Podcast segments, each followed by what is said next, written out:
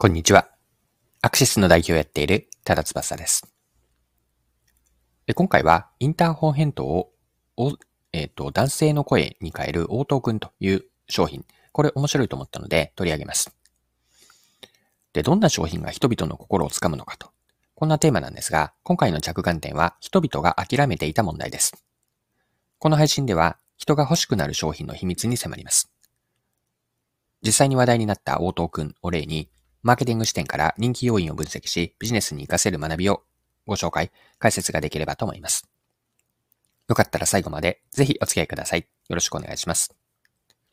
はい。今回ご紹介したいのは、自分の代わりに男性の声でインターホンや電話を対応する応答くんという名前のプロダクトです。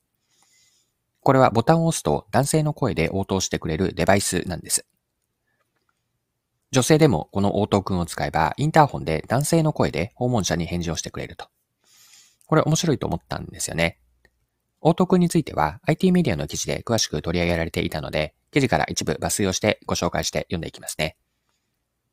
応答くんは本体のボタンを押すと、今忙しいんで、高ヘボックスに入れておいてください、など16種類の音声を男性の声で発する装置。インターホン越しに利用すれば、玄関先でのやり取りに伴うストレスを軽減できるという。新型コロナウイルス感染症拡大の影響で EC サイトで商品を購入する人、フードデリバリーを利用する人が増えている。それに伴い、玄関先での宅配業者などのやり取りに不安を覚える人も増加傾向にある。オート君を製造販売するメーカーであるライソンの女性社員の一人がインターホンで対応するとき、女性の一人暮らしだと知られたくないと話したのが、応答くん開発のきっかけだ。電話での利用にも対応しており、もう電話してこないでくださいという音声のほか、玄関のチャイムを思わせるピンポン音を収録している。通話中にピンポンと鳴らせば、お客さんが来たなどと言って電話を切れるわけだ。はい。以上が IT メディアの2022年10月29日の記事からの引用でした。それではここまでが前半のパートにあたるんですが、後半ではこの応答くんからマーケティング視点で学べることを掘り下げていきましょう。学びとしたいテーマは、お客さんが欲しくなる商品とはどういうものか、お客さんが欲しい商品とは何か、こんな視点で見ていきましょう。応答くんが生まれた背景について考えてみると、インターオン、インターホン対応が増えたからなんですよね。新型コロナウイルスの影響で EC サイトで商品を購入する人や、フードデリバリーを利用する人が増えたと。玄関先での宅配業者であったり、フード配達員などの不特定多数の人とのやり取りに不安を覚える人も増加傾向にあるわけです。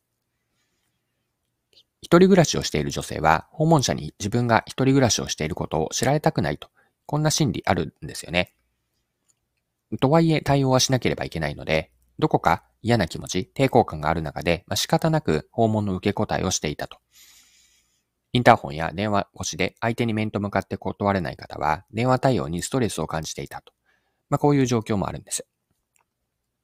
インターホンや電話で対応するたびに何とかしたいと思っているものの、どうしようもないと、まあ、生活者、人々が解決を諦めていたような問題なんです。で、応答くんというのは、このような解決を諦めていた問題を解決する商品なんです。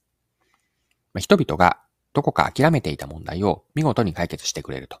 これが応答くんなんですよね。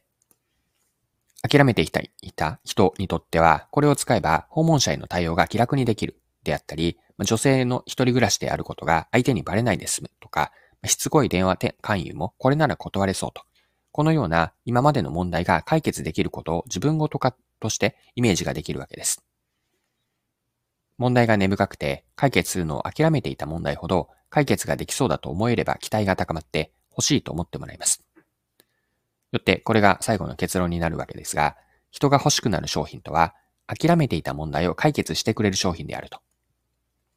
人が欲しいと思うのは、これまで諦めていた問題、それを解決してくれるような商品。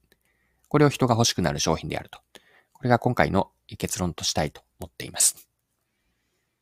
はい、そろそろクロージングです。今回はインターホンや電話で対応するときの声を男性の声ら男性の声に変えられるデバイス、応答くんをご紹介し、学べることを見てきました。最後に学びのポイントを振り返って簡単にまとめておきます。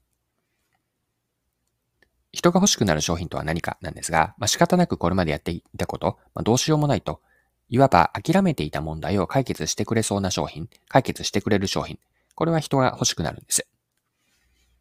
根深くて解決を諦めていた問題への解決イメージが持てれば、まあ、そうそうこういうのが欲しかったと。あ、これは自分向けだと。こんな風に思ってもらえるんです。はい。今回も貴重なお時間を使って最後までお付き合いいただきありがとうございました。それでは今日も素敵な一日にしていきましょう。